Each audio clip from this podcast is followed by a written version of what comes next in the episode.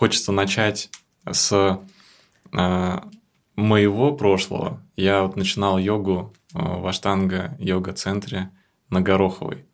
Вот, собственно, там я про тебя узнал. Угу. Вот. И ну, для меня это воспоминание уже, знаешь, как будто давно, как будто сто лет прошло. Для меня тоже. Вот, и хочется вместе с тобой погрузиться э, в это, э, это начало. По-моему, ты с две тысячи девятого там что-то такое где-то читал. Может, с восьмого или девятого. Ну да, как-то, да, как-то да. так, да. Ну, а я, соответственно, чуть-чуть попозже где-то, то есть где-то две тысячи одиннадцатый две тысячи двенадцатый год пришел туда заниматься. Угу. Вот, и к тебе вопрос такой, э, как ты туда попала? И что ты там делала вообще? Давай вспоминать. Действительно, как я туда попала? Меня позвал Александр Никитин. Я к нему ходила на практику. Это был mm-hmm. прям пик моей, наверное, физической активности, йогической. Я очень много занималась и вот любила ходить на вот эти достаточно интенсивные практики Александра Никитина. Mm-hmm. Вот. И в какой-то момент он сказал, ну, не хочешь ли ты у меня тут занятия вести? Я думаю, надо же, меня позвал мой учитель, здорово, да, пойду. И Вау. пошла. А mm. еще раньше как ты с Александром Никитиным познакомилась? Собственно, пошла к нему на йогу. Угу. Угу. Все, ран... Раньше его не знала. Mm. То есть в, в Аштанга-йога-центре? Да, в Аштанга-йога-центре. А можешь рассказать немножко про него, какие впечатления у тебя были вот от практики с ним? Mm. Да, это была совершенно другая атмосфера. Я до этого занималась йогой Айенгара, я ходила в йога-центр Айенгара, и там было так весьма, как это сказать, ну, как-то более строго, что ли, там как-то чисто, приятно, там в бизнес-центре зал, все такие ходят там, там с маникюрами, преподаватель с педикюрами, все такое чинно, благородно. И тут прихожу в Аштанга-йога-центр. Это такой подвал жуткий, со страшными запахами. Ага. Вот, весь зал тоже такой очень обшарпанный, висят изображения, там, ну, Шивы точно помню, там, может быть, даже Ма-Дурга. Играет музыка какая-то, там табла, жгут благовония, и выходит Александр Никитин во всей своей красе и начинает вести практику. И вот этот антураж меня уже, в принципе, как-то очень удивил, он был совершенно другой, не такой, к, кому я, к которому я привыкла. И сама практика была тоже, конечно, совсем другой, когда я привыкла практиковать ну, в статике, с подробными инструкциями. Вот тут здесь все было совсем-совсем по-другому. Вот. А что это было? Это был аштанга-йога или что-то? Это был Сашин стиль, который, ага. ну, наверное, динамическая хатха-йога, скажем uh-huh. так. Uh-huh. Вот, весьма интенсивная, с балансами на руках, бесконечными там шпагатами, ногами за головой и так далее. Uh-huh. И мне понравилось, потому что ну, мне тогда хотелось такой активности. Тело просило, мне достаточно легко давало все эти силовые асаны, гибкостные. Вот, и я там осталась, да, мне это нравилось очень. Uh-huh. А получается, он, можно сказать, такую авторскую последовательность дает свою, да, то есть не то, что вот там давал, а, там, а, скажем, этот майсор класс, лед класс, вот что вот в Аштанге есть четкая последовательность. Да. Он... Ну, называясь Аштанга йога-центром, там э, преподавалась-то не только Аштанга да. виньяса, да, Саша вел действительно Аштанга виньяса тоже, здорово это делал, классически совершенно, вот, и был просто класс хатха-йоги, какой-то интенсивный, угу. где он вел, да, действительно свой авторский какой-то вариант. Угу. То есть ты в этом направлении шла, да, вот да. именно в, в, в стиле как Никитина, да, можно сказать. Да, можно, на самом деле, можно. да, можно сказать, потому что потом, когда люди видели... Ну, тех преподавателей, которые выросли из Сашиных классов, они прям видели преемственность, да, да. как-то логику построения упражнений, собственно, даже объяснение асаны. Говорили, да, вот, ты, это Никитинская. Да-да-да, я тоже к нему ходил, и для меня это было сложно. То есть прям, ну, вау, такой вызов. Я чувствовал, что там уже занимаются такие более продвинутые люди, а я еще только начинаю. Ну, там я несколько лет еще разными другими стилями занимался. Вот. И а, можешь еще немножко про Сашу рассказать? Он же занимался, насколько я знаю, у Потапхе Джойса даже, да? Да, он ходил, действительно, ну, действительно ездил в Индию, да, в, в Шалу, где преподает аштанга-виньясу, да, действительно, он занимался, он, собственно, получил это оттуда, он не, не сам там придумал, угу. что надо, что он может преподавать, да, он в, в, в школе был, да. Класс. И ты ходила к нему, занималась. У тебя было какое-то с ним общение в плане не только в классах, то есть какое-то личное, то есть вы дружили, или как, вот, как это отношение учитель-ученик в те времена развивались? В те времена. Ну, я бы не сказала, что у нас были какие-то очень там, близкие дружеские отношения, там дистанция, конечно, сохранялась. Но Саша сам, на самом деле, достаточно закрытый человек. Вот. Но, тем не менее, да, в рамках каких-то преподавательских общих встреч, там, отметить день рождения там, чей-нибудь, там, обсудить, как вести практику новичкам. Да, такие вещи у нас были, неформальное общение было. И, конечно, с удовольствием это все вспоминаю. Угу, угу. То есть, твоя преподавательская деятельность началась там? Нет, моя преподавательская деятельность началась раньше, когда я вот работала в школе Ягиня, где да, преподавали расскажи, женскую йогу. Это была моя добрая знакомая Наталья Климт, сейчас Ёлш... раньше Ёлшина, сейчас Климт. Вот. И у нас был небольшой коллектив девушек, которые преподавали йогу, собственно, для женщин, только для женщин. Вот. И я там преподавала что-то похожее на йогу Айенгара, потому что мой предыдущий бэкграунд был, собственно, основан на йоге Айенгара. А... Ну, пожалуй, все, что я могу рассказать на данный момент об этом. Ага, ты там преподавать начала, правильно? Да, я там начала преподавать. Мои первые классы были там, да. Ага. А можно э, как-то предположить, что или как ты это сама чувствуешь, вот чем отличалась йога тогда от того, что сейчас? Есть какие-то вот конкретные вещи, что вот раньше было нельзя, допустим, ну что-то такое?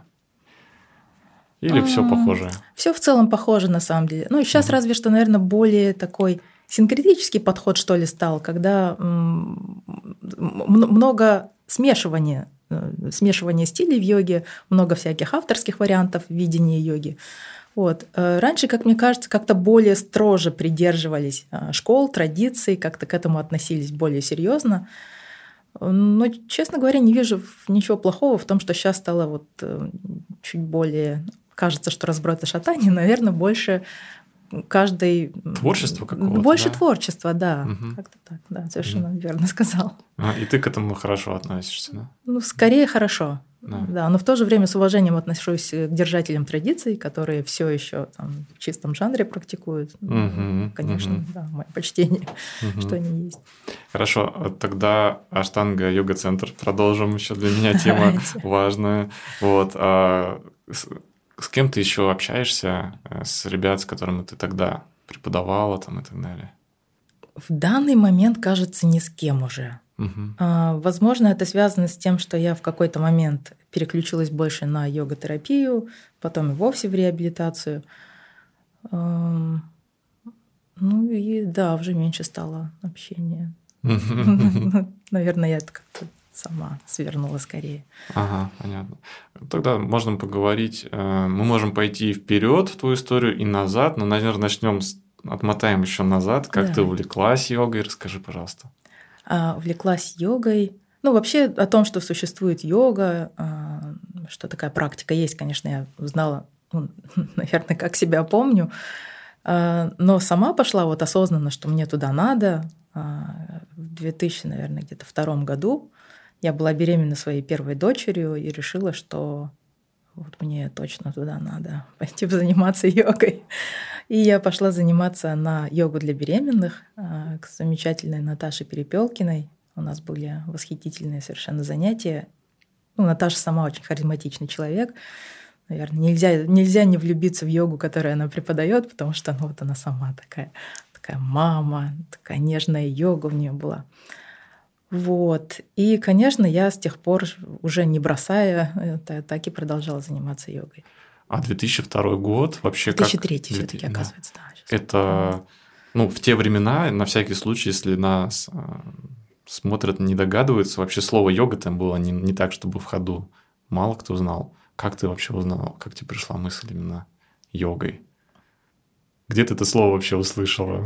О, слово услышала еще ранее, когда ну, мои, у моих там, бабушки, у моих родственников всегда там стояли на полке книги там, всякие эзотерические, там Бхагавад-гита, там, тибетская книга мертвых. Вау. Ну и в том числе там, что какие-то материалы по, по йоге тоже были. То есть это не, не было мне каким-то чуждым, да, я всегда знала, что это есть в мире, uh-huh. существует такое.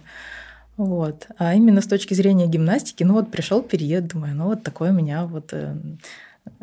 женский период, когда мне надо. Угу. Вот такая идея была по молодости. А какой у тебя вообще вот связь с этими книгами, да, вот Бхагавад-гиту ты читала, тебе это интересно было вот, ну, в детстве, в молодости, ну, скажем, в юности? Да? В юности, ну, из всех книг, которые мне были доступны, эзотерические, конечно, больше всего Карлос Кастанеда зацепил, зацепил. А-а-а. Ну, как и всех, наверное, это очень, да. Конечно, впечатляюще все. Сколько а... тебе было лет примерно? тринадцать-четырнадцать. О, ничего себе, я тоже в четырнадцать лет читал Кастанеду, тоже тринадцать-четырнадцать. Примерно. Тоже впечатлился, да? Да, да. Вау, здорово. Хорошо, но там же тоже все равно, если мы возьмем вот эти книги все, там вот именно про хатха-йогу, да, мало, то есть или почти там ничего, нет, да, да? То есть там если в Бхагавад-гите упоминается йога, то тоже не совсем понятно, что там имеется в виду. Вот, вот эти вот упражнения, как они, ну, пришло понимание. Просто я вспоминаю себя, Кастанеда, да, а, там тибетский буддизм, вот это все, а, крия-йога. И потом я вообще случайно узнаю, что есть еще вот эти какие-то сурья намаскар, это что-то вообще какое-то непонятное отдельное, не такое прикольное даже, не такое загадочное. Вот как ты узнала, что есть вот именно вот комплекс каких-то упражнений? Я сейчас уже не вспомню, Дим. Ага. Ну да, правда. Вот, как-то вот это вот все фоном было, что вот это вот это вот все, вся эта эзотерика и вся эти, все эти загадочные упражнения, это все из одного места. Вот ага, ага. Ну, то есть, ну, именно йога для беременных – это больше про здоровье. Это, да, это уже, да, уже такое позднее, уже достаточно зрелое представление да, о том, да. что мне это надо. Хорошо. У тебя, у тебя двое детей? У меня да. трое детей. Трое. Угу. О, сколько лет? Старшая уже большая, она студентка, в ИТМО учится, младшая четыре годика в садик ходит. Ну, классно. И в средней, в средней школе. Я тоже в ИТМО учился. Классно, это хороший университет. Это Кстати хорошо. говоря, да, у нас тоже есть вот э, девочка, Аня, по-моему, зовут, которая тоже у вас, у вас э, в ИВМР училась, она преподает йогу в ИТМО. Знаешь, а, не знаешь? Нет, не, не знаешь, да? Я как раз на курсе повышения квалификации, когда учился, она была, она йогу в ИТМО преподает. Я думаю, какие классные времена я уже упустил. Это да. Я просто учился в ИТМО еще, когда можно было курить, и там как преподаватели, ученики все вместе курили, там на этаже прямо в туалете, вот этот стоял облака дыма, другие совсем времена. Вот, хорошо. А, а, йога для беременных вообще... Что ты про это направление сейчас думаешь? Ну, опять же, у тебя такой большой, ну, научный такой материал, ты постоянно занимаешься наукой. Ну, я, я, может быть, здесь немного как-то поправляй меня, если я какие-то неправильные слова скажу. Вот йога для беременных – это классная тема? Вполне, да. Угу. Вот, ну, наверное, вот сейчас, когда уже выросла плеяда грамотных преподавателей, которые уже имеют образование, которые представляют о том, как течет беременность. Сейчас это действительно здорово. А тогда мне, я считаю, мне повезло, что я попала на, на Наташу, она была грамотным человеком. Вот. Но в те времена преподавали все, кто хотел и считал, самоназначался преподавателем. И, наверное, пойти вот так вот, вот беременной женщине неизвестно куда на йогу, это, конечно, было экстремально. Mm-hmm. Вот. Я сейчас понимаю, что так делать не стоило. Угу. Сейчас, пожалуй, что да. Ну, тоже есть какое-то образование, можно получить какое-то более-менее убедительное, как, как это правильно называется. Вот чтобы преподавать йогу для беременных, где надо обучиться, там, условно? Ну, во-первых, надо иметь базовое физкультурное образование, либо физическая культура, либо адаптивная физическая культура, и получить дополнительное образование, которое уже про перинатальную йогу. Угу. Ну, и, в принципе, уже... можно более-менее смело начинать это преподавать. Да. Угу, угу. А тогда еще спрошу, а что ты думаешь по поводу, вот скажем так, альтернативных методов самой беременности, когда, допустим, беременность в воде и вот эти все истории, что ты думаешь? А... Ну, имеется в виду, скорее всего, роды в воде. Да, извини, извините. Ну, сейчас это практикуется роды в роддомах. Да, да я, я и сама там первый раз с водой игралась. Ага. Ну, мне нравится, как-то угу. субъективно, да. Угу. А как это должно происходить, чтобы это было максимально безопасно?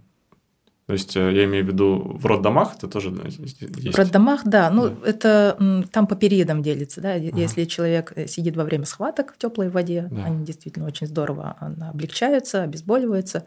Но в период изгнания плода, как правило, уже из ванны вынимают в роддомах. А в альтернативной медицине, ой, не медицине, в альтернативном родовспоможении бывает, что прямо весь процесс проходит да. в воде. Ну, я, наверное, настороженно отношусь к таким моментам, да. Угу. Вот, а вариант схватка в воде прекрасен. Класс. Ну, я, честно, мало про это знаю, но вообще я отец, у меня дочка родилась как бы, в такой, скажем, классическом варианте, но если взять моих друзей и знакомых, то я слышу много историй про какие-то такие вот альтернативные, скажем так, способы. Вот интересно было твое мнение. То есть, в целом ты, ну... Как, скажем, в научном кругах к этому относится? Я не, не, не изучала с точки не зрения изучала. науки, а. да, и поэтому некомпетентна в вопросе. Окей, хорошо. Тогда пойдем дальше. Получается, в Аштанга-йога-центре была такая интенсивная практика, вот как ты говоришь, угу. там нога за головой, там все. Ну, правда, кто у Никитина занимался, я тоже занимаюсь, помню, ну, впечатления мощные были. Вот. А тебе нравилась такая жесткая, скажем так, йога, да? Да, нравилась угу. очень, да.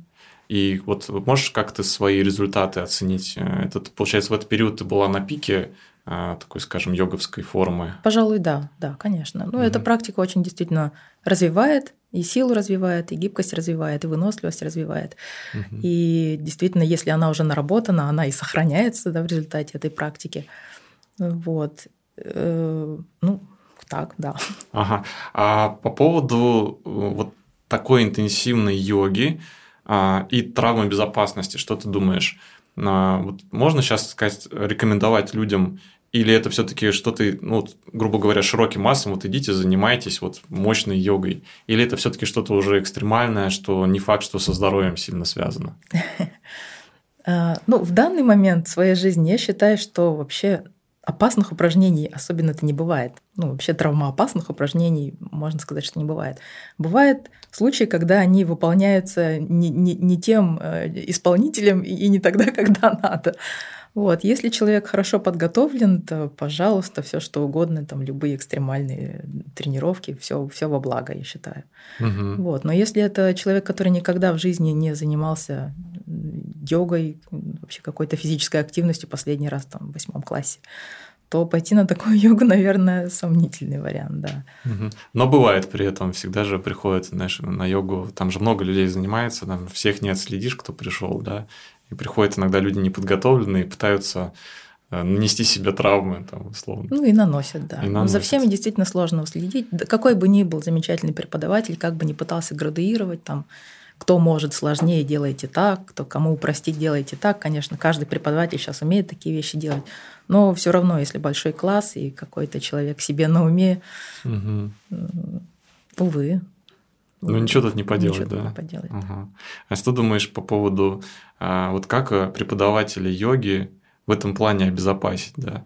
Мы знаем, что часто в некоторых студиях, кстати, не всех в Питере, но иногда дают такую бумажку, чтобы там подписать перед занятием. Угу. Никто не я, я тоже подписывал, но никогда не читал, но там, наверное, что-то про, что отказываюсь там, от претензий, могу сам себе навредить, покалечить, но претензий не имею, что-то такое. Да. Ну, это нормальная практика, да. Угу. Думаю, так и надо делать. Так и надо. Так и надо да. Угу. Хорошо. А сколько там, получается, ты преподавала? В Аштанга-йога-центре. Пытаюсь сейчас посчитать. Наверное, лет десять или больше. Вау, это большой срок. Наверное, да, как-то так, да. Угу. Как там менялось твое преподавание? Что за йога была? Йога, ну я преподавала так, ну, хатха-йогу там в своем каком-то видении. Судя по всему, да, она была... Ну, преемственный там, от Саши Никитина, ну, может быть, там менее сложный, потому что у меня был начальный класс. Я всегда вела только начальный класс. Uh-huh. Ну, в течение времени, надо сказать, класс у меня особо не менялся, потому что у меня был, была всегда начальная группа. Вот.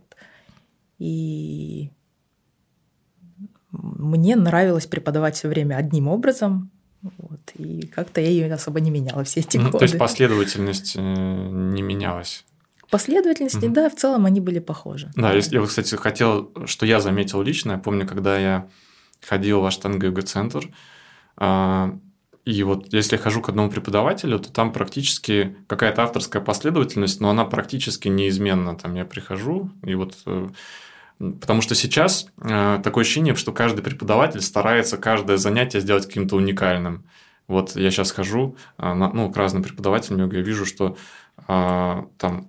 Вот, вот есть такой некий запрос на разнообразие. Uh-huh. А раньше как будто такого не было, и людям, наоборот, было комфортнее приходить и вот что-то похожее из раза в раз делать.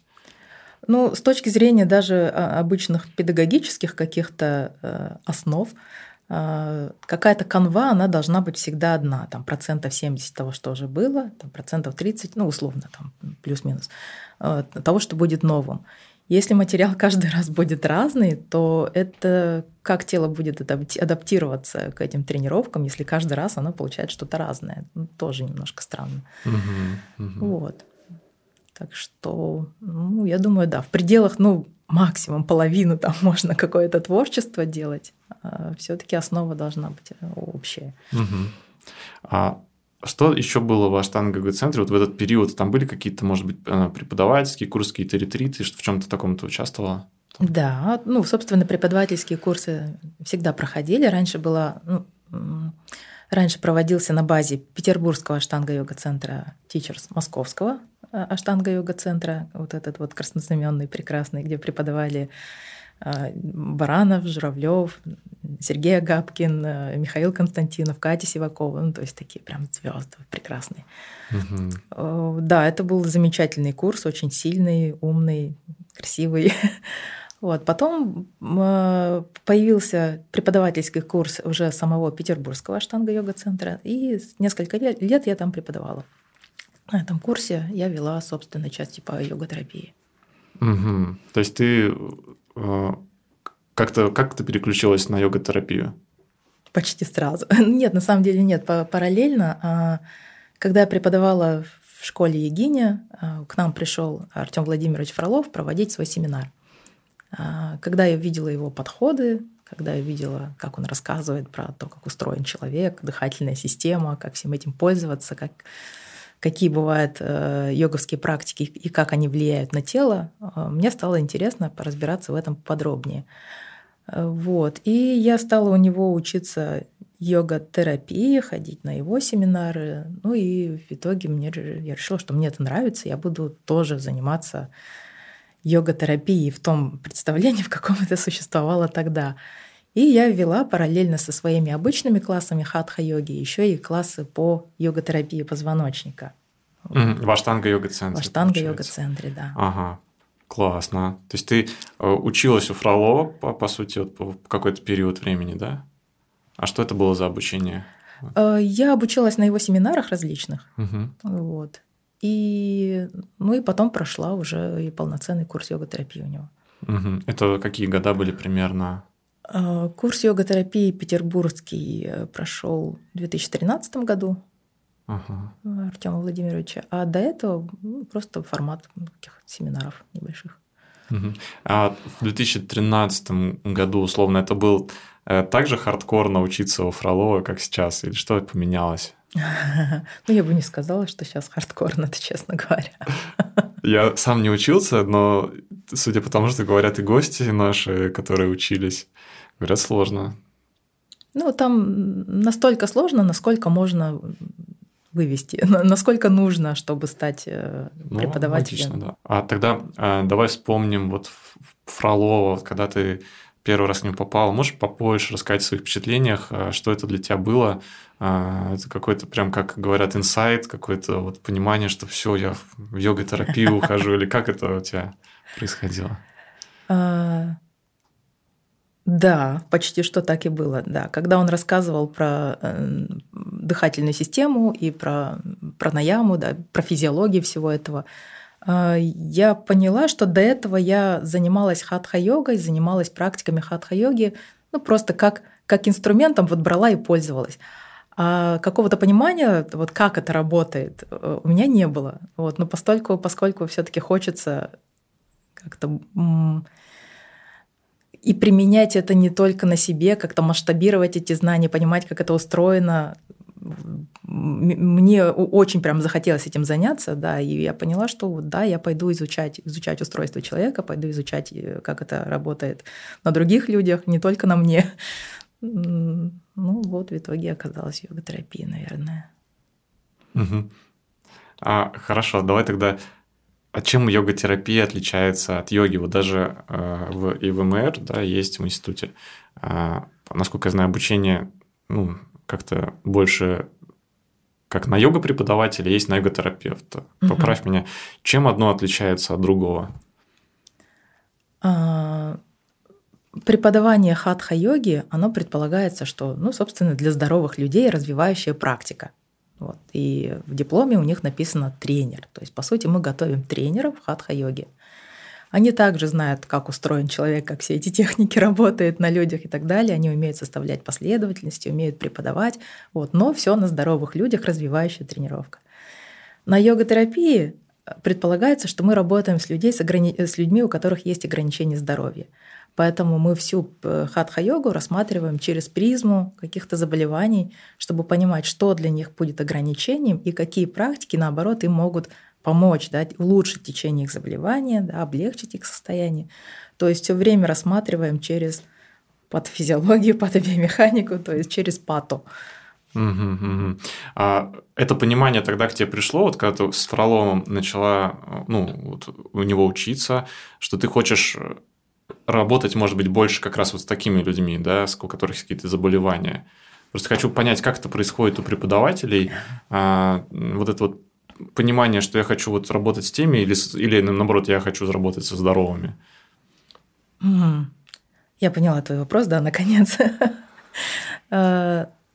Нет, с самого первого раза, да, когда я вот побывала на семинаре Фролова, нет, у меня не было сразу желания пойти помогать каким-то там страдающим людям, ну, потому что страшно же, у меня нет компетенций, чтобы работать с больными людьми. Вот. Но в то же время, да, зацепилось, что вот у меня пробел, и захотелось его восполнить, да, потому что люди приходят на йогу самые разные, не всегда они все идеально здоровые, у некоторых есть индивидуальные запросы, которые я не могу обработать, потому что у меня нет компетенций. А тут вроде как вот есть место, где можно это взять. Так, скорее так было. Угу. А по поводу йога-терапии еще а, и тренеров, вот а, где вот эта грань, когда ты все еще тренер, а, а здесь уже ты врач, грубо говоря, понимаешь, да? То есть а, вот к, йог, к обычно на йога-классы приходят люди а, к обычному тренеру, допустим, ну угу. Просто вот йогу услышали, пришли, и у людей есть ожидание, что вот меня сейчас вылечат, да, у меня там грыжа, я пришел на йогу, давай преподаватель ну, твои упражнения должны меня вылечить. Вот как, ну, в какой момент может, можно тренер сказать, что, типа, слушай, я не врач, я тренер, я занимаюсь здоровыми людьми, он так и должен говорить? Вот как эта коммуникация Именно должна так. выстраиваться? Именно так, да, потому что если человек пришел на групповую э, хатха-йогу для здоровых людей, и у него появился такой запрос про свое здоровье, он немножко не по адресу, да, и святая обязанность преподавателя об этом сразу предупредить, да. Что он немножко не туда пришел, ну, мягко говоря.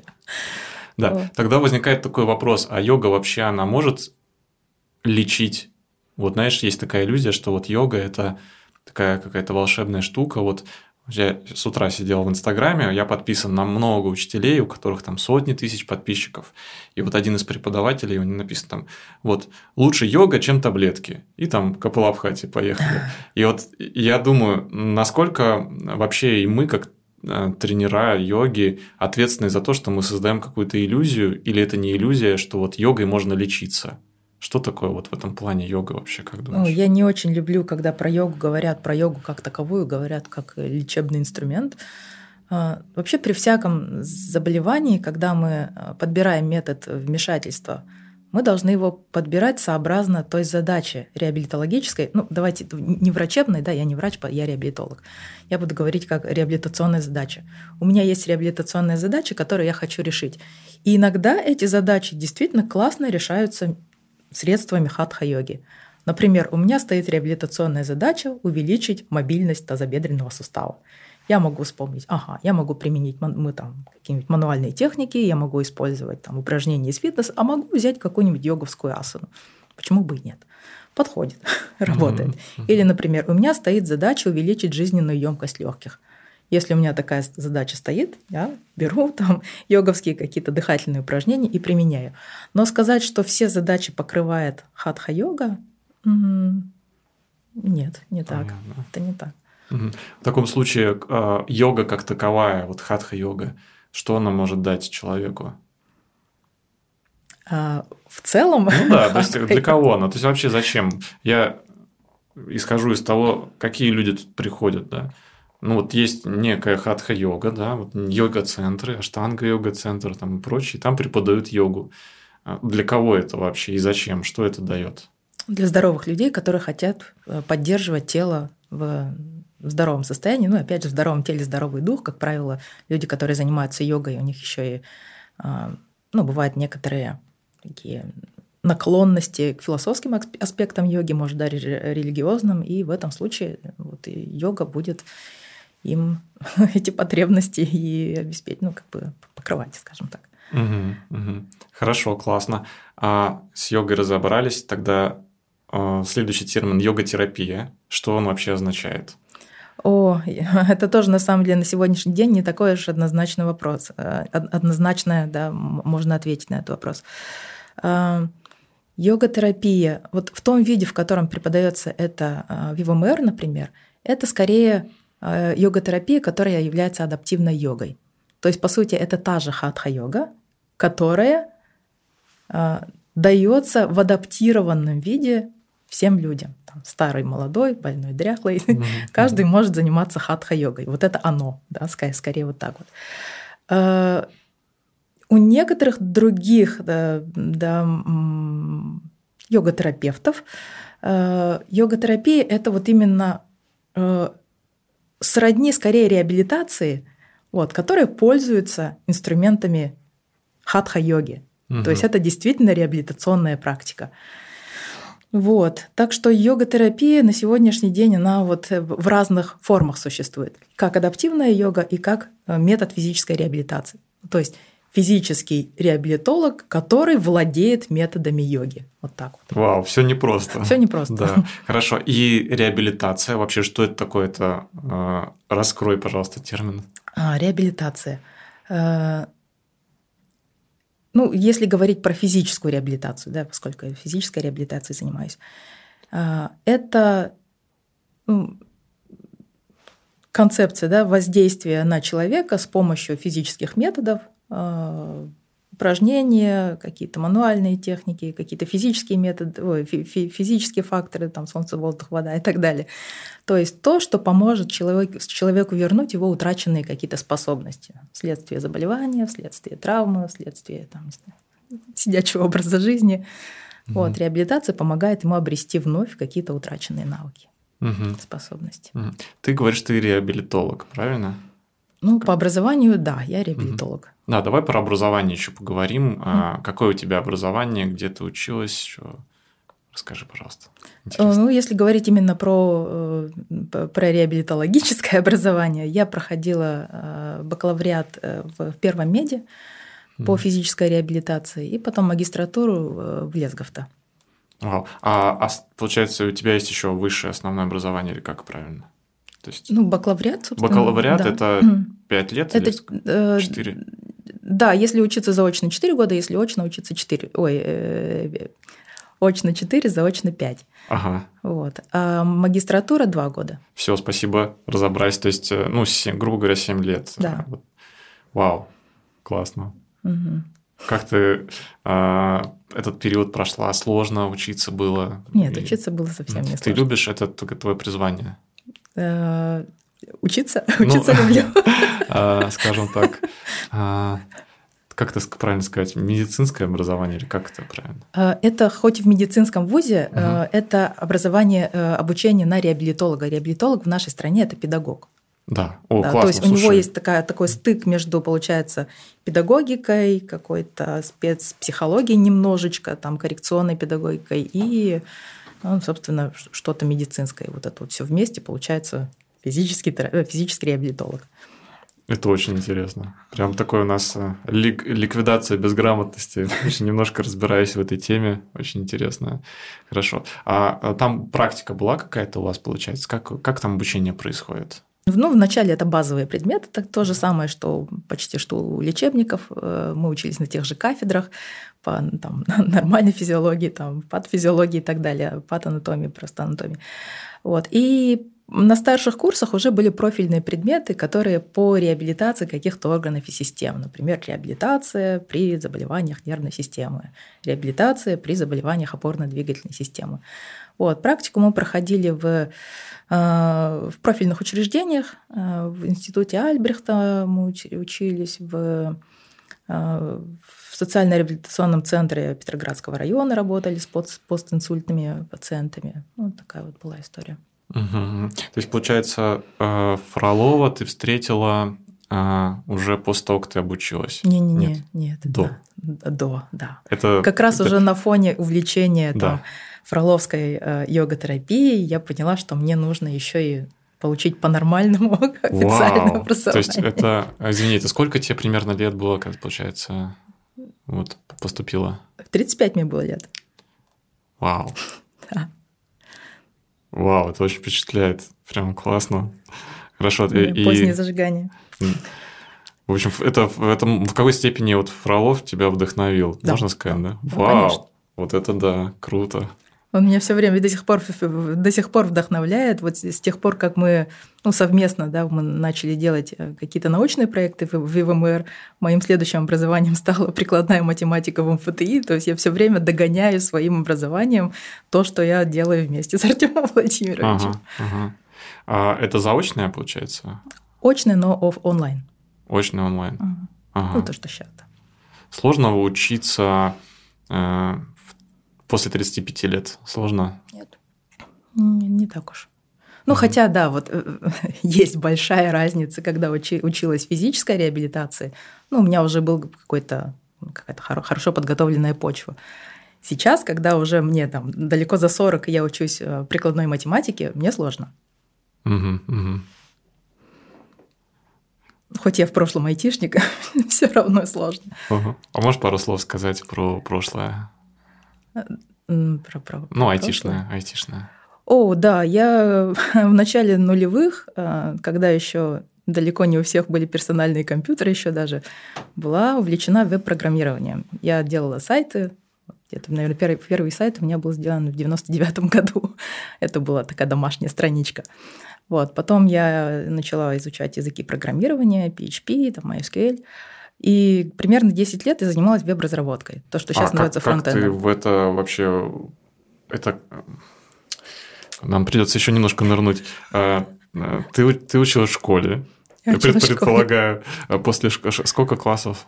одиннадцать. Ну, и, наверное, отлично училась, скорее всего, предполагаю, да. да. И, и куда пошла после школы? После школы я пошла в Институт кино и телевидения, так уж вышла, на экономический факультет. Неожиданно классно. Да. Ага. Вот. И во время обучения еще на этом экономическом факультете я решила устроиться на работу. Вот. Я пошла в, в рекламное бюро, ну, так оно называлось, агентство бизнес-коммуникаций, которое занималось в том числе дизайном и разработкой сайтов для клиентов. Вот. И на тот момент у меня уже были какие-то навыки веб-разработки, и я туда устроилась, как ни странно, веб-разработчиком. Вау, то есть вот. Ты десять лет э, еще занималась программированием? Ну, в основном фронтендом это было, ага. да, JavaScript, там, эйч ти эм эль. Да, немножко мы так уже офф-топ такой конкретный. Это нормально вообще. У нас нет цели а, прям удовлетворить людей только в плане йоги. Мне интересна вся твоя история. А, классно, потому что очень похоже на меня. Я тоже занимался фронтендом и работал в этой сфере. И у меня а, ай ти-компания в этой сфере.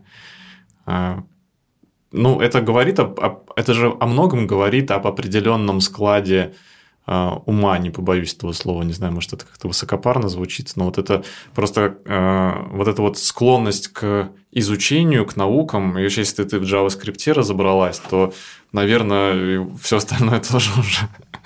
получится. Ну, опять же, наверное, немножко так э, высокопарно немного прозвучит, но мне кажется, технари – это люди, которые способны вообще разобраться во всем, чем, чем можно.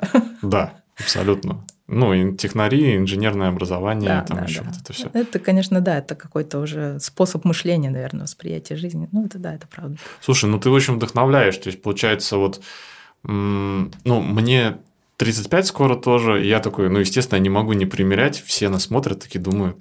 Ну, то есть, я, получается, тоже могу пойти и еще получить высшее образование, такое большое, мощное. То есть, еще вся, все впереди. Да. Круто. Это же прекрасная новость. Здорово. Хорошо.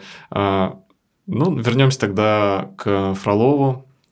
Как это происходило? Вот он, ты рассказываешь, что он вел семинары, ты вдохновилась. И как дальше происходило ваше общение, если можно чуть поподробнее, когда ты поняла, что вы уже ну, будете работать вместе, вот что-то делать вместе? Я поняла, когда мы будем работать вместе, когда Артём Владимирович позвал меня провести с ним совместный семинар в Индии в тринадцатом году. Ой, или в двенадцатом, тринадцатом, ну когда-то тогда. Вот. И, ну, то есть, это была такая парная работа, вот вывести, там, собрать группу людей, там, вся эта организация, всех вместе куда-то вывести, вместе поработать, какие-то образовательные вещи с ними проделать и вернуться обратно там, в полном составе. Никого не потеряв, ни с кем не поссорившись и так далее. В Индии? В Индии, да. Вау. Вот. И, ну, соответственно, было понятно, что с этим человеком можно работать. И как-то, ну, тем более я к нему да, всегда относилась там снизу вверх. И вот, вот, вот это вот произошло, мы вместе поработали. Вот. И когда он позвал уже преподавать на свой курс по йога-терапии, конечно, я охотно туда пошла, вписалась и уже начала угу. подробно, уже плотно, ответственно углубляться в ту тему, которую он мне выделил. А как тебе кажется, как он именно тебя смог заметить, тебя увидеть? Я не знаю. Не ко мне вопрос. Ну, ты просто условно хорошо училась, я не знаю, проявляла активность на этих семинарах, или как это происходило? Угу. Не знаю, Дим. Хорошо. А в Индию вы ездили, получается, вместе? Да. А можешь немножко рассказать, как это было? Ну, это был первый, наверное, такой крупный семинар, который выездной. Там у меня в жизни был до этого, я проводила что-то помельче и поближе. В Индии до этого я бывала, то есть это не было чем-то таким «О, супер, вау». Ну, Индия первый раз людей очень впечатляет, у меня такого не было. Ну, довольно-таки легко это было, надо сказать. Куда Нам... вы прилетели? В какой город? Мы, мы через Гуа летели в Гокарну, угу. проводили семинар в Гокарне. Ну, просто приятно, гладко, mm-hmm. очень хорошо провели а, время. А в чем была задумка? Это просто классное место. И почему именно, то есть, грубо говоря, почему именно Гокарна? То есть, это была какая-то, какая-то причина? Ну, Гокарна – это достаточно инфраструктурно комфортное место, куда mm-hmm. можно вывозить группы. И в то же время это ну, не такое, что ли, попсовое, как Гуа. Ну, не такое расхоженное вдоль и поперек, чуть-чуть нетривиальное. Вот. В Гокарне есть интересные места, куда шиваиты даже специально приезжают. То есть, это место духовно значимое, скажем так. Ну, и там неплохой был ретритный центр, куда можно вывозить, опять же, новичков, которые никогда в Индии не бывали. Там не какие-то хатки вот эти вот на берегу, а комфортный там ретритный центр с, там, с красивым бассейном, с чистыми номерами и так далее. Ну, вот как-то так это было. Uh-huh. Uh-huh. А кто были участники в основном? Участники разные. Артём Владимирович до этого возил много, ну, проводил много семинаров по разным городам России, поэтому география, география участников была очень-очень обширная. Uh-huh. Из разных городов, прям из Чукотки даже. Uh-huh. И какие там темы были на этом семинаре? Мы занимались хатха-йогой и йога-терапевтическими практиками. Артём Владимирович еще читал лекции. Сейчас уже не помню, mm-hmm. какие именно лекции. Mm-hmm. Я просто, знаешь, что, что мне интересно. А, ну, в моем представлении а, Фролов, он такой как бы из мира больше науки, да, а Шива, Индия – это что-то такое духовно-эзотерическое. То есть, вообще, насколько это все соединяется у тебя и у ну, твоего вообще учителя? Вообще легко соединяется. Да? Да, мы были, конечно, полностью в контексте в этом погружены. Мы ходили во все, во все храмы, во все места, где, которые являются вот этими очень значимыми для шиваитов. И, ну, все угу. было вполне органично. Угу. Как ты вообще сама к... относишься к Индии и к... Ну, с одной стороны, интимный вопрос, а с другой стороны, мы же все в этой теме вот, к религиозной составляющей йоги. Что для тебя? Да, тоже такой сложный вопрос, действительно. Ну, правда, он непростой, я согласен. Ну, может, так немножко порассуждать.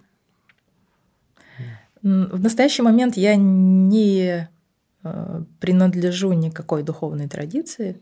У меня были всяческие посвящения, да, практиковала разные вещи. Вот, в настоящий момент нет, я практикую, ну, такую, скорее, ну, сейчас это можно назвать светской медитацией, угу. наверное, хотя тоже термин уже такой немножко обросший негативным контекстом, наверное. Вот. Хотя бы первые две ступени аштанга-йоги бы осилить. Это там, где яма, не яма. Уже на этом этапе, наверное, задача не из простых, вот, поэтому я про какие-то более высокие ступени, пожалуй, на сегодняшний день не готова угу. говорить. Угу. Хорошо. Я помню, сам у Фролова был на лекции по медитации, и там мы делали медитацию. Вот и он рекомендовал книгу «Свет ума». Угу. Знаешь, да, наверное? Да. да. Я после этого, ну, конечно, заинтересовался. Буддийской медитацией с детства занимаюсь. И я заинтересовался погрузиться в этот подход. И там огромная книга такая, ну, как достаточно большая, где э, подробнейшим образом описывается, э, как нужно медитировать, наблюдая за дыханием на кончике носа. Во всех аспектах ты, я даже никогда в такую глубину и не шел. Мне показалось, что это очень э, совпадает вот как-то с тем, что с личностью Фролова в моих глазах. То есть такое, как-то, такое глубокое погружение, серьезное. Вот. А, ты можешь, может, что-то знаешь, это вот получается практика, э, которую он рекомендует своим ученикам, или как-то вот, вот в плане. Э, Просто, ну, я со стороны, ну, понимаю, что он, можно сказать, он твой учитель, да, или, или коллега. Или... Старший коллега. Старший коллега, да. А, вот вы общаетесь на тему вот медитации или вот что-то такого около духовного? У вас чисто научное такое общение получается? В данный момент, да, скорее так. Ага.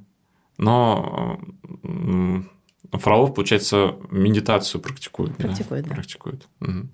А как ты сама относишься к медитации? Ты говоришь, ты вот такую светскую медитацию, то ты вот это подразумеваешь? Да. да. Ну, практики осознанности, ага. которые, ну, сейчас, наверное, уже все-таки в отрыве от какого-то религиозного. Да, да, я тоже заметил, что именно есть какой-то, какой-то вот, а, вот как, как, какая-то эзотерика и духовность, она как бы немножко отодвигается в сторону.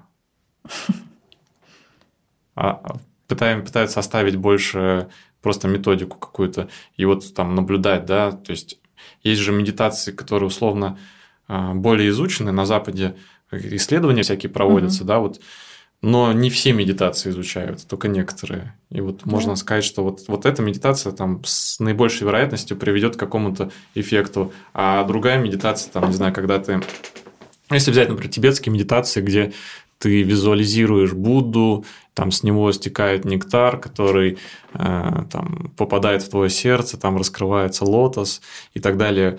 И это же в какой-то степени фантазия получается. Ну, в какой-то степени, да. да. Ну, не научно, можно так сказать. Ну, не обязательно же все через науку видеть, да? Какой эффект достигается? Вот. Я к таким вещам, как оказалось, не очень привержена. Я занималась тантрическим буддизмом, получала посвящение. Ну, вот, не знаю, может, там крыша сильно прибита там, гвоздями к голове. Не получается у меня. Ага. Никак. Вот. Хорошо. А кому-то это дает прям очень серьезные плоды практики. Да. Человек ощущает, что ему это от этого хорошо. Хорошо. А... Дальше, вот когда ты начала работать с Фроловым, вот ты сказала, это поездка в Индию, что было дальше, как дальше развивалось? После этого ну, боюсь ошибиться, но, по-моему, в тот же, в тот же год осенью, собственно, появился первый курс в Петербурге, курс йога-терапии. Ну, я, конечно же, его долго ждала, я очень хотела его пройти еще ранее, когда они еще вместе с Сергеем Агапкиным были. И вот у меня появилась возможность, я пошла на этот курс и отучилась. Угу. Вот. И тогда уже почувствовала наконец-то, что вот теперь я вроде как уже немножко разбира... разбираюсь в йога-терапии, и давайте теперь уже буду даже настоящим йога-терапевтом. Ага. И параллельно ты преподавала в Аштанга-йога-центре, да? Да, параллельно и ты... преподавала. И потом ты стала там йога-терапию преподавать. Да. Классно. Как коллеги к этому отнеслись? Вообще, вот в Аштанга-йога-центре уже была йога-терапия до тебя? Наверное, была. Я уже не припомню. Mm-hmm.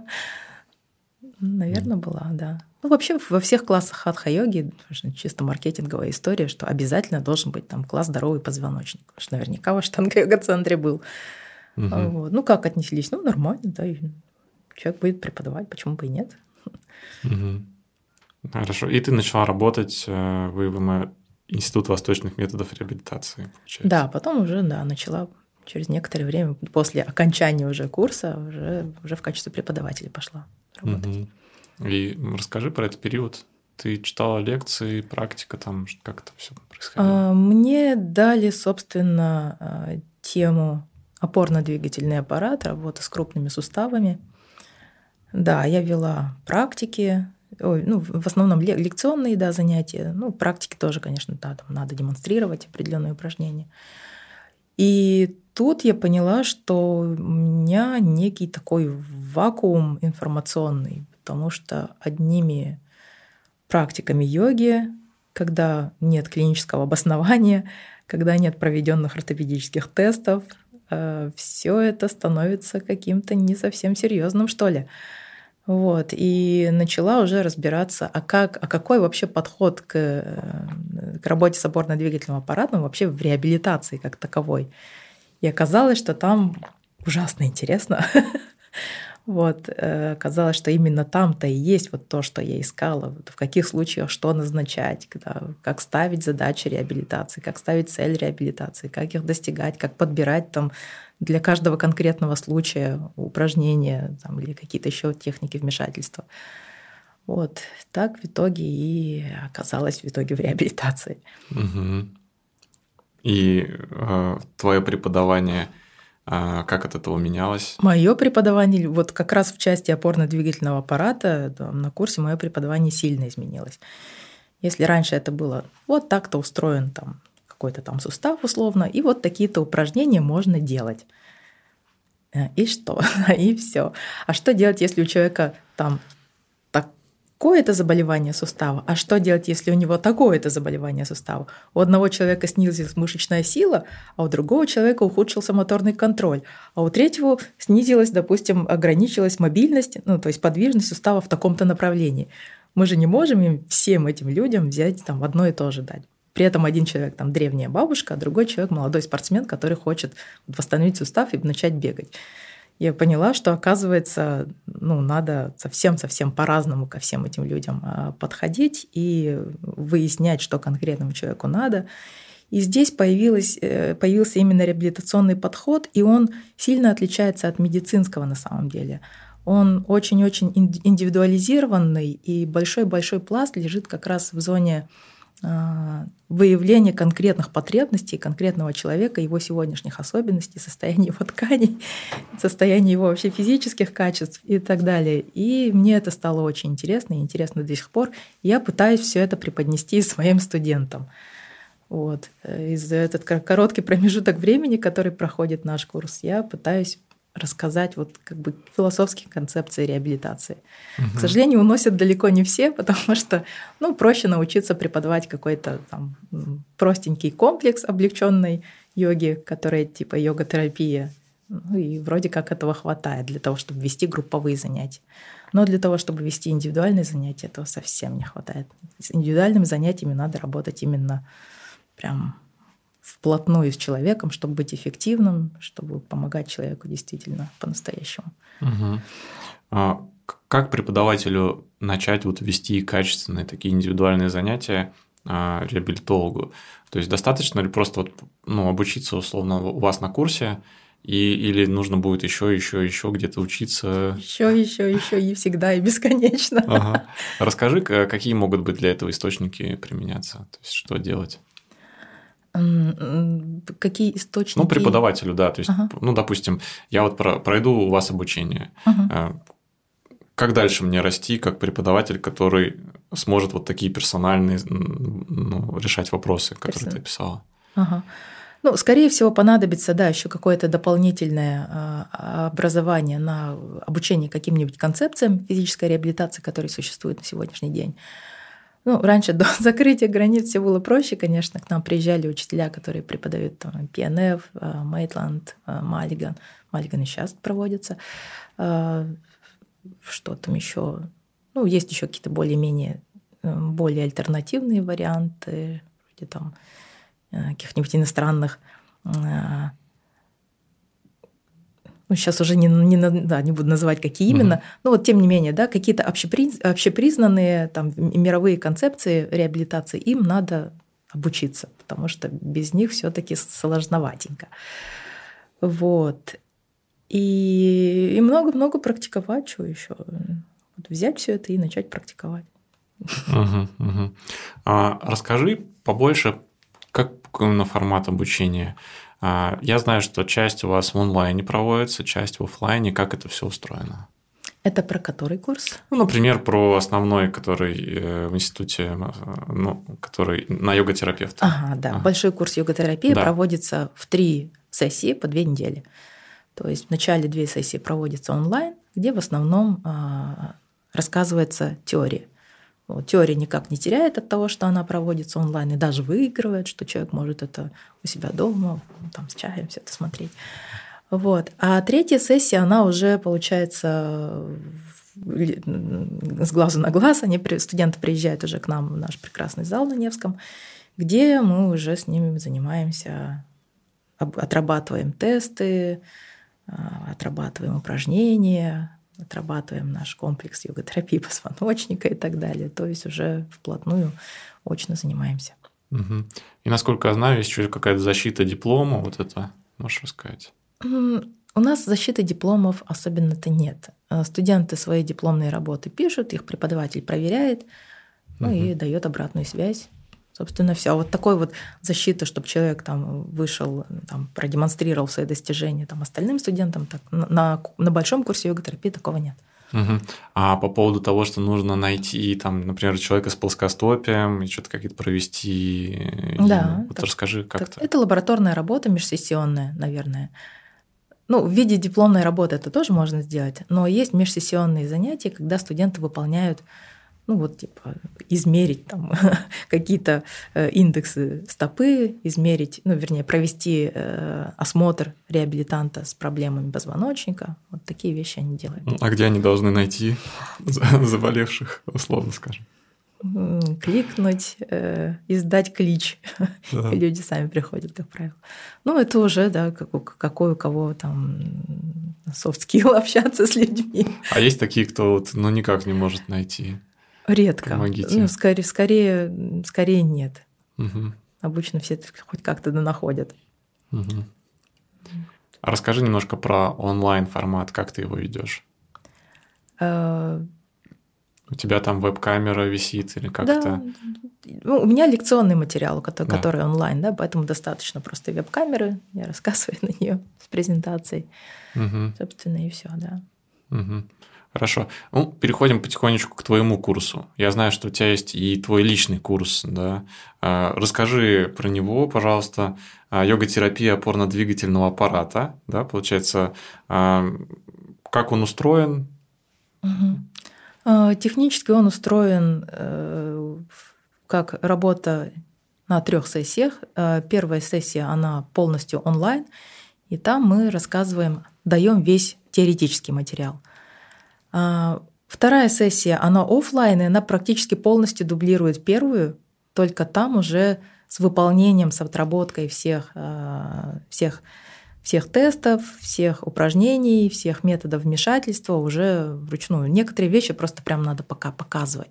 да, вставить руки надо, у нас специальный там есть преподаватель, там очень высокий преподаватель, который много преподавал в остеопатической школе, потрясающе ставит, рук, ставит людям руки.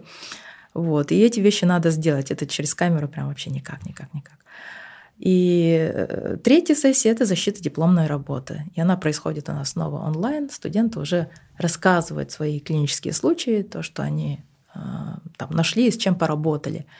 Это, во-первых, замечательный отчет, и преподаватель видит, что человек действительно справился.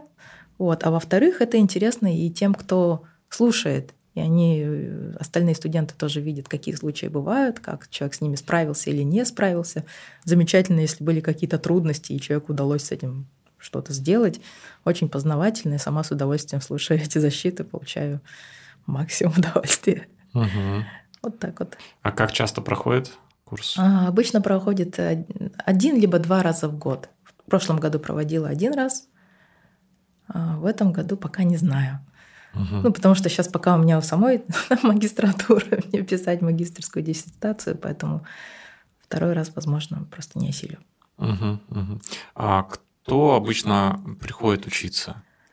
Обычно приходят все-таки люди, которые уже отучились у нас на базовом курсе йога-терапии, либо те, кто отучились на курсе подготовки преподавателей йоги, и они уже четко знают, что им нужно, они хотят, уже определились, они хотят сразу заниматься опорно-двигательным аппаратом и хотят это делать, научиться этому более глубоко. То есть не так, как на общем курсе в обзорном варианте, а сразу и побольше взять именно опорно-двигательного аппарата.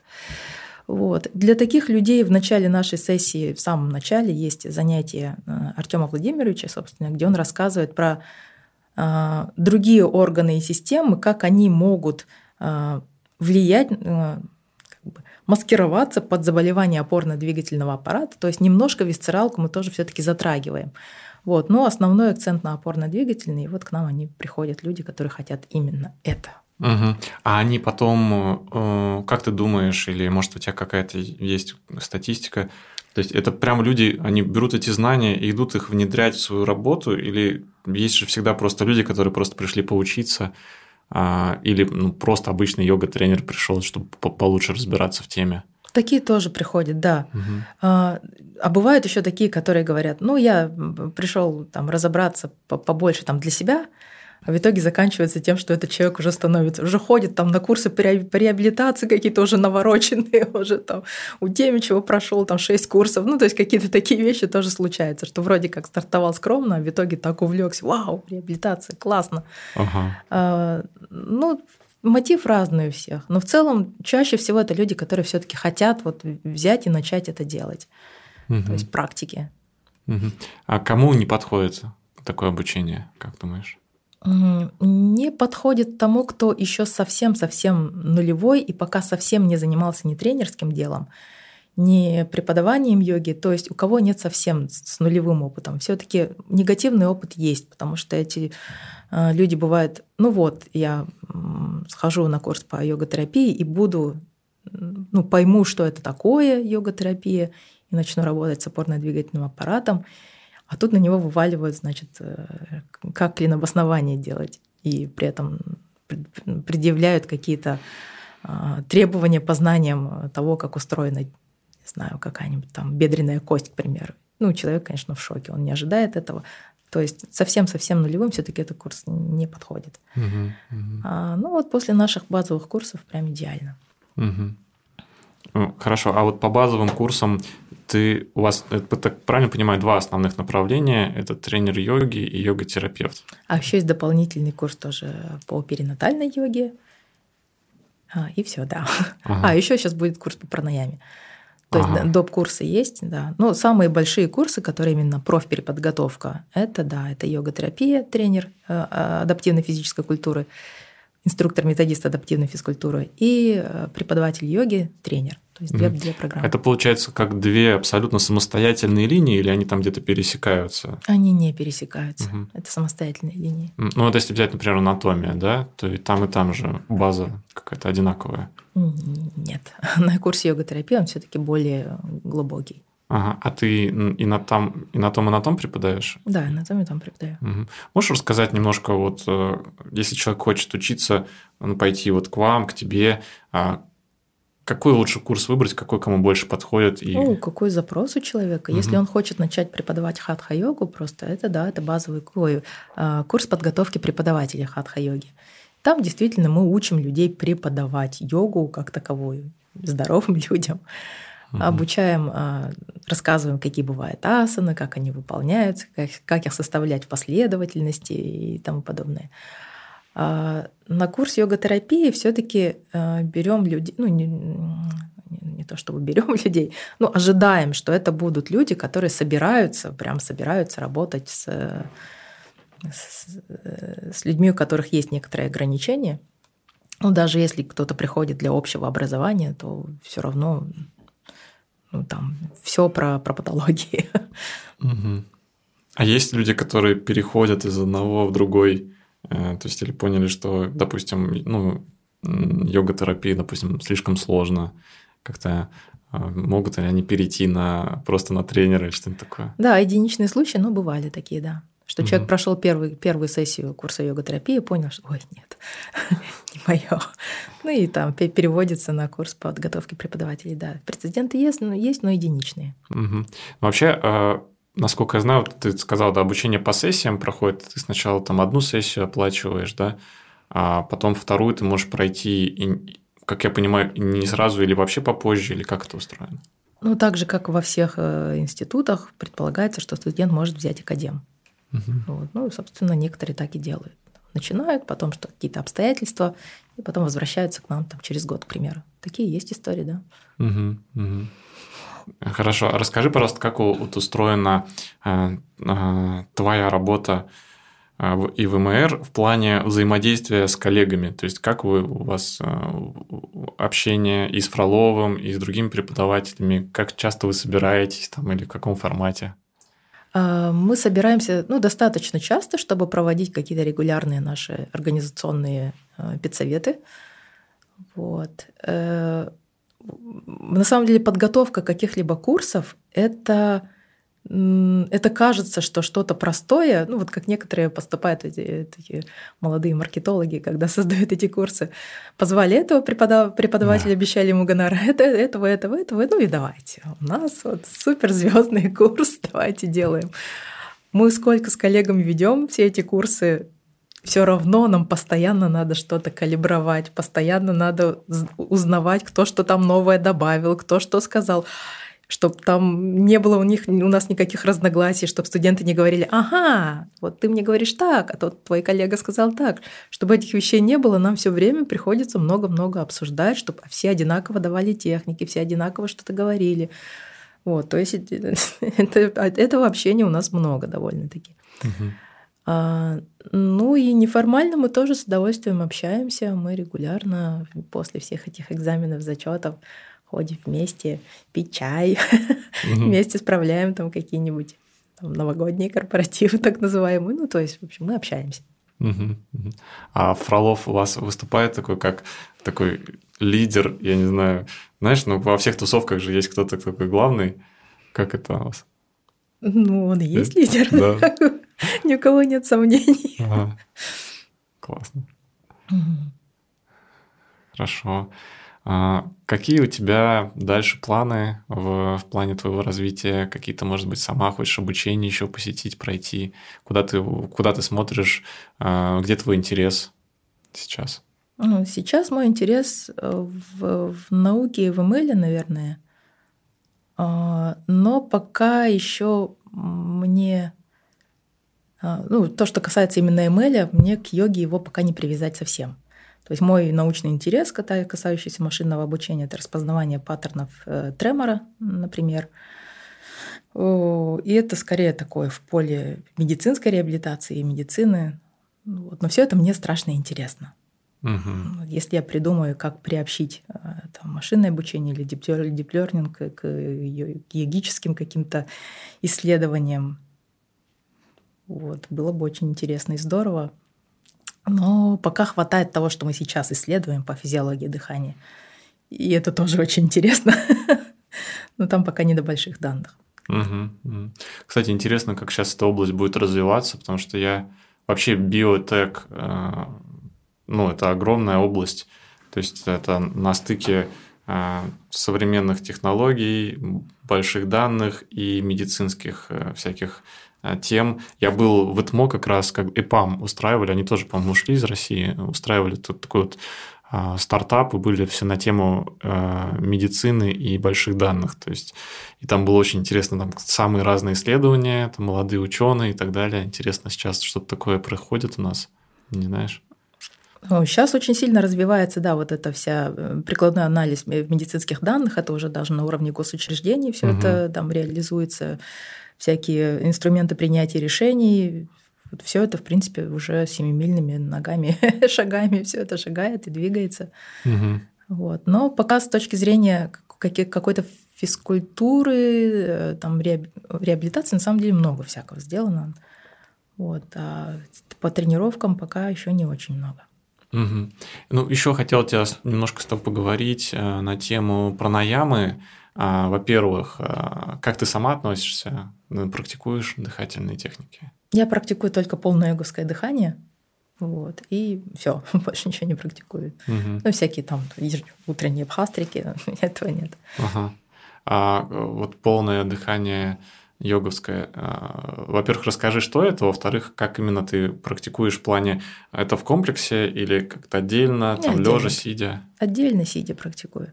Угу. Полное йоговское дыхание, ну, стандартное, это диафрагмальное, реберное, ключичное дыхание, собранное все вместе. То есть мы используем весь дыхательный объем, и я делаю это в режиме гипоксической тренировки, гипоксической, гиперкапнической, то есть с урежением дыхания доступным. На сегодняшний день у меня, допустим, двадцать-двадцать, двадцать секунд вдох, двадцать секунд выдох. Вот, и я стараюсь вот ежедневно это практиковать. Сидя, но это, это правильно понимаю, это немножко уже схоже с медитацией. Это такая ну, полная... Безусловно, медитативный компонент в этом есть, да. Угу. А что дает такая практика? С точки зрения физиологии, ну, да. она дает увеличение концентрации углекислого газа в крови. Углекислый газ, в свою очередь, это а, такой биологически, активный, биологически активное вещество, которое вызывает расширение сосудов. Вот, и, соответственно, во всех тканях организма, в том числе в головном мозге. И, соответственно, увеличивается кровоток в самых разных сосудах. Угу. По ощущениям субъективным, мне после вот этих практик легче дается медитация. Как-то проще сконцентрироваться, проще усидеть. А это как бы влияет на способность учиться, лучше запоминать, там больше концентрироваться. Ну, то есть, грубо говоря, ты подышала, помедитировала, потом открываешь там какие-то новые исследования, у тебя просто там компьютер, такой супермощный компьютер в голове. Я не знаю, может, у меня это и без дыхания делается, может, с дыханием. Я не проб... ну, как бы ага. я не различаю, не провожу линию. Не подышала, там не получается, подышала, получается, угу. изучать. Надо, кстати, попробовать как-нибудь. Угу. Ну, получается, что тебе дает эта практика? Она же занимает у тебя там огромное количество работы, учебы, трое детей. И найти еще время вот на эту практику, да, то есть это же, значит, какой-то весомый аргумент у тебя есть, чтобы этим заниматься, дыханием. Да, я человек достаточно возбудимый, у меня нервная система возбудимая, раздражимая. Это, ну, свои плюсы в этом есть. Я, допустим, легко схватываю там какой-то материал, легко его обрабатываю, складываю в коробочку. Но оно же мне дает при коммуникациях с людьми, бываю раздражительно, при попытке что-то кому-то объяснить. У меня бывает очень, очень беглая речь, и я очень раздражаюсь, когда что-то сходу ничего не понимает. Например, в педагогической работе это неприемлемо. Угу. Вот. И замедлиться, успокоиться, как-то вегетативно себя как-то привести в баланс. Мне как раз помогают вот эти практики с, ну, с замедлением дыхания, ну и какие-то варианты медитации. Ага. А на, насколько долго этот эффект после практики сохраняется? Вот такого внутреннего спокойствия? Вот, не знаю, но на весь день, в принципе, мне кажется, мне кажется, что хватает. Угу, угу. Ну, потому что если я пропускаю это, я прям по себе сразу ощущаю. Да. Хорошо. По поводу полного дыхания можешь еще прокомментировать? Есть, насколько я понимаю, разные способы, да, там, например, сначала живот, потом грудь, или наоборот, сначала грудь, потом добавляется живот, условно говоря, да, то есть есть разные методики у разных преподавателей. Твое мнение? Ну, мне нравится живот, грудная клетка вверх, и угу. в обратном порядке все так же. Сверху и в конце потянули живот. Угу. Но... При этом другие варианты, они имеют право на жизнь? Или, или это уже будет как-то неправильно? То есть, на что это влияет? Не думаю, что это будет неправильно. Угу. Хорошо. А по поводу курса, который вот у вас, ты там по пранаяме, ты не участвуешь? Не, я, я не участвую, да. Угу. Коллеги ведут Артём Владимирович, Жанна и Антон Лисицкий. Угу. Вообще Артём Владимирович очень любит пранаяму, насколько я понимаю, да? Просто да. Я постоянно, ну, у меня там коллеги приходят к нему, вот там вот эти тесты все делают.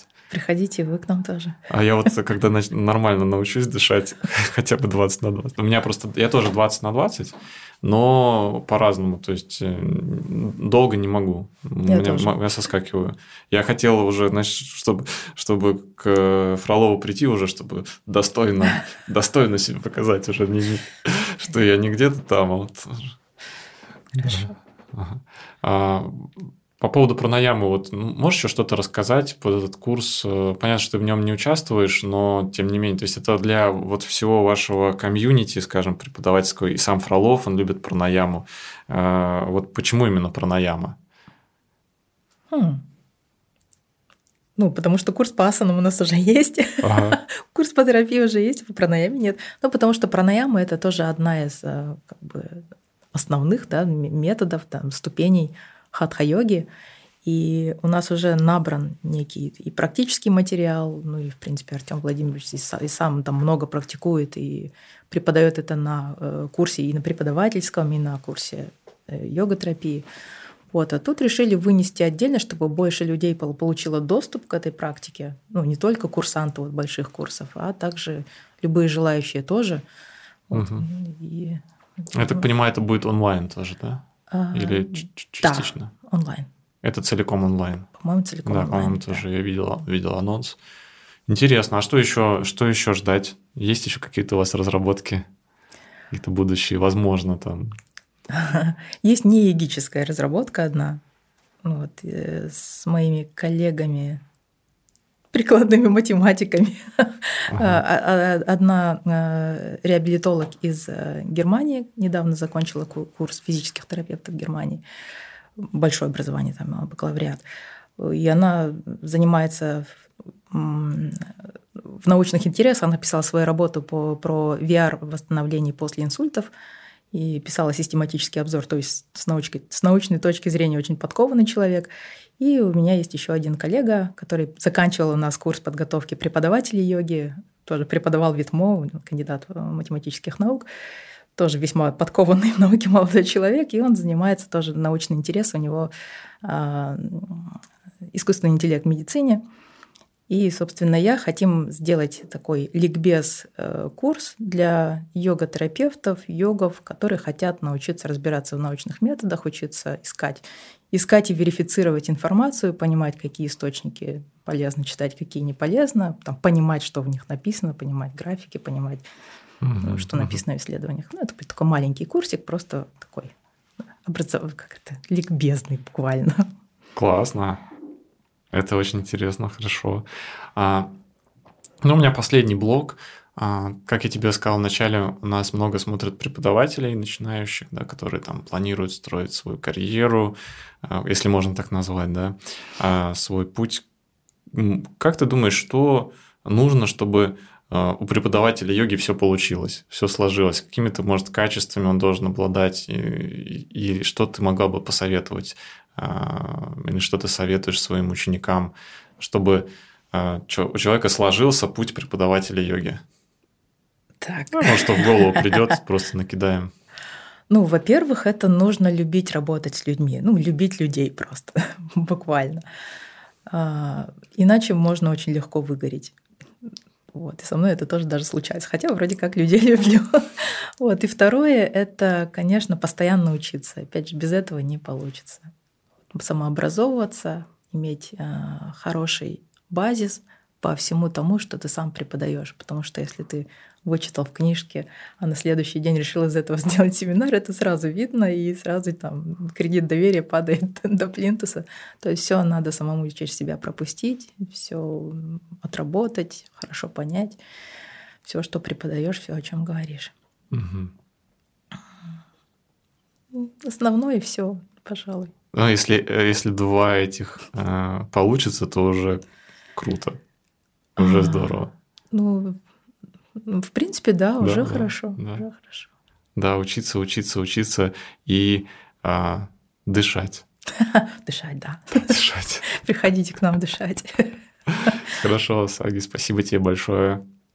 Было интересно побеседовать. Как, ты, как твое впечатление? Интересно было с тобой общаться. Я уже давно сама не вспоминала очень многие вещи, которые были там, в нулевых, там, в десятых, про Аштанга-йога-центр. Да, сама погрузилась тоже в воспоминания. Интересно. Да, я вместе с тобой тоже. Тоже как-то из чертогов памяти там что-то достаешь. Интересно. А, да, хорошо. В общем, желаю развития твоего... твоей деятельности, твоему курсу тоже, чтобы все у вас было классно. Я так с интересом присматриваюсь тоже, ну, может, мне тоже надо на курс, так интересно читал про, ну, про твое обучение. Вот.